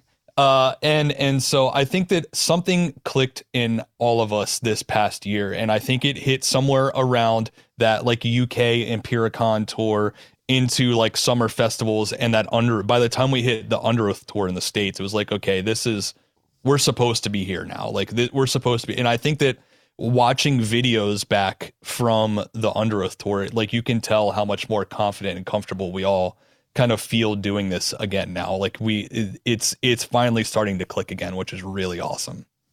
Dude, that sends chills down my spine, man. Because especially with like new music on the way, like as you mentioned, like you had that Brixton show in the UK as well, like your biggest headliner uh, over this side of the world to date. Like it, A big time. dude, your your band is the biggest it's ever been.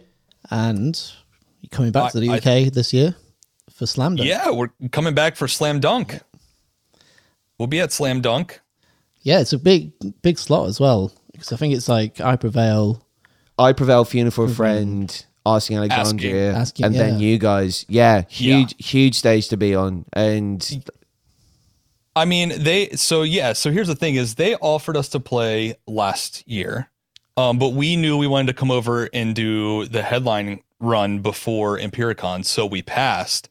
Um, and then they sent the offer again this year and we saw who was on it and we were like, yeah, these are all the bands we want to tour with. Why would we not go play that? You know, so we're actually coming over just to do those two shows, just because we want to come play because we missed it last year, and it's it's a chance for us to come play. Like we all love the I Prevail guys, we all love the Asking guys. Like why would we not come hang out with our friends for two days? You know, so we're excited. We can't wait. That's so wholesome. So you're not doing anything else in Europe because usually when bands come from America, they do like some of the, the German ones or like the other European ones like Hellfest. But you're just just slam dunking. So yeah, we're gonna take we're gonna take the the summer off from from the Euro Festival run. We just did it last year. Um, I think I'm gonna, I'm gonna get myself in some trouble here, maybe. But we're I think the idea is for us to try to come over and do some sort of tour in the fall with UK and Europe. Sick. But so we're just gonna come over and do uh do slam dunk, hang for a couple days, and then go home, and then hopefully come back in the fall. I think is the plan. Hell yeah. Oh Yeah. dude, that is very very exciting. Have you uh, had talks about this show yet? Have you got anything lined up special, or is it st- a bit too early? it's it's too it's a little too early uh but i i imagine like i said we're we're pretty good friends with the asking guys i wouldn't be surprised if we do something maybe a little exciting with the asking guys so we'll see what happens uh th- there has been talks between our our camp i don't know if they've extended out into the asking camp yet but we'll see there we have some ideas we'll see if they uh come to fruition or not Let's fucking go. Well, Yeah. we again we won't pro too much because we don't want to get you into any trouble. But dude, like hearing everything that you've got going on this year makes me so damn excited. And in fact, just before we let you go, one thing that I did want to talk to you about as well, which is the song that I actually got introduced to you guys on, which was Engine 45. And that was the first Ghosting songs uh, tune, that Ghost Inside song that I ever heard, courtesy of one of my friends, a guy called Andy Shaw that I DJ with in Birmingham. He's a massive, massive fan of you guys, and it was the gang vocals that really hooked me into it. And then watching you perform that live, because I had no idea that, like, you know, you were part of the chorus on stage that are like singing that back. Like, in terms of watching like a fan reaction to a song and specifically that being the song that you end your sets with as well like what is it like when you stood up there on stage as you said given the history of the band given like the accident and you know like i'm assuming that most people who've watched this show know what the accident that you've referred to throughout the interview was like how affirming is it watching this song that you end your set on being the legacy of your band moving forward? Because for me when i when i watch that performance in birmingham and you end on engine 45 and it's literally like that gang vocal is the last thing that you hear from the ghost inside before you leave and go home it is such a positive note to leave people on which kind of feels like the whole antithesis of the band. Yeah i mean that that is literally the entire spirit of the band. Um and that's you know that's exactly how we want people to leave the show. We want people to leave on a high note like that. Um, you know, like I, I was hearing stories about uh people leaving Brixton and like you know crowds of people walking out and still singing the end of that song together, walking down, you know, like to to leave and go home. Like that's that's awesome. That's what I want. Uh, but yeah, you like I said, you never get um you never get tired of that. It's it's a it gets emotional sometimes too. Like it's watching people in the crowd have like fully emotional physical responses to the song. Like I- i've broken down on stage crying and like from watching people you know uh have their have their own reaction like that. You know another one that does that is uh our song white light which is about uh vigil's brother passing. Um it's not uncommon at almost every single show for us to play that song and someone in the crowd has had a similar situation as vigil and so they start crying and then vigil starts crying and then all of us and then it's all then it's game over you know? But um you know i think that having any song even if it's just one song any song at all where you can see uh, see it evoke an emotional response from the people who come to see you like that there's nothing more rewarding. Because that's i mean isn't that all we're really hoping for with music is to like make somebody feel something in any way, you know, like, and isn't that why we're writing music in the first place? Is because it makes us feel something, you know, and I, I and I just feel grateful that uh, Vigil Vigil is trying to use this this platform that like we're extremely lucky to have for like the greater good. You know, he's trying to push a, a positive message and in what literally is like what feels like the darkest, most depressing times that anybody could ever be alive. Uh, you know, v- Vigil's out here waving the flag for the greater good, and so I think that's I I feel really fortunate to be uh, a part of like that whole process with him. You know what I mean? Uh dude and we are so grateful for your time as well man because like hearing your insight and just listening to you talk about this band that it's quite clear that you were just a fan of this band before you joined and big time. like having someone who loves what they do and making it like it is the best feeling to watch. And indeed, at any point in time you ever want to come back on the show and shoot the shit, if you ever want to talk about any of the new music that you got working on, we're always here and we'll always do everything that we can to support you because I, I think I speak for both of us when we say we fucking love your band, man. Yeah. Oh well, I, I appreciate that, guys. Yeah, I anytime you want me, I'm I'm down. Let's do it. Hell yeah! Soon, soon enough, we'll be able to talk about the new record, like like may, maybe real soon. So maybe we come back on sooner rather than later, and we get to talk yeah. about the record then. Fuck yeah! Well, in the meantime, I'll be in your DMs just asking you when's the date, bro. sounds good. Fantastic. Well, my friends, show a lot of love and appreciation for our guest on today's show, Chris from the Ghost Inside. Cheers, Chris. See you guys. Thank you, bro. Appreciate it, man. Of course. Hell yeah. Well, there he goes. my friends, what a show. That was. Yeah. 50 minutes we did that. Yeah, two hours just flown flew, by. Flew by. Absolutely flown by. Well, a massive thank you to Sam from Shields and to Chris from The Ghost Inside. If you missed anything from today's show, whether you joined halfway through any of the interviews, you can go back and watch on YouTube underneath the live tab, or you can listen to the audio podcast as long as we haven't been taken down for playing Bad Omens. Definitely will have a copyright dispute uh, on that one. Sumerian Records, they might be all right. Maybe. It's not yeah. Sony. Very true. But yeah, it's been a good one. Yeah. A lot of uh, good chat. A lot of guitar talk today. I've loved it. A lot of riffs in the chat. Well, unfortunately, I haven't been as organised as I was last week. I don't know who's going to be on next Monday show. I've got a hit list that I'm striving for. I'm just Yeah. I'm so we're trying to get um, Metallica. yeah. Um, Tyler Joseph from Twenty One Pilots. yeah, he just keeps on ignoring your DMs, isn't he? He does. yeah, I've, I've I've messaged him every day for Jon the last five years. DMs him. Yeah, twice a day. yeah, I've ramped it up to twice a day now. Yeah. Who else can we get? Um, T Swift. T Swift. Yeah. I I'll, I'll drop no- her. I'll drop her a message. see what she says. Um, but yeah, until she replies, we don't know who's going to be on. Do you know? Do you, do you actually know that like through six degrees of separation, we actually do know Taylor Swift ish, kind of, because I reckon I can probably link back to most people in six degrees. you reckon? Because Sophie Lloyd, who we know, ma- amazing guitar player. Well, I don't know her, so that's kind of. Well, I know you. Yeah, yeah. you know, but that's a degree. plays guitar for MGK. Yep. MGK puts on his own festival in Cleveland, Ohio, mm-hmm. which is where the Kelce brothers are from. Yeah. And the la- I think it was last year when they did it. Travis Kelce was there because he's boys with MGK. He watched Sophie Lloyd perform live, and then when she put up a photo being like performed at this festival in Cleveland, Travis actually commented on the photo the rock horns. Yeah. And now Travis Kelce's going out with Taylor Swift. So there you go. Yeah. It's kind of a loose connection. That's why it's six degrees of separation. Yeah.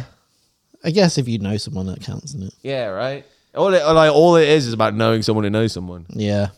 I guess I'm just one away from that because I know you. Yeah, exactly. There we go. Seven degrees of separation.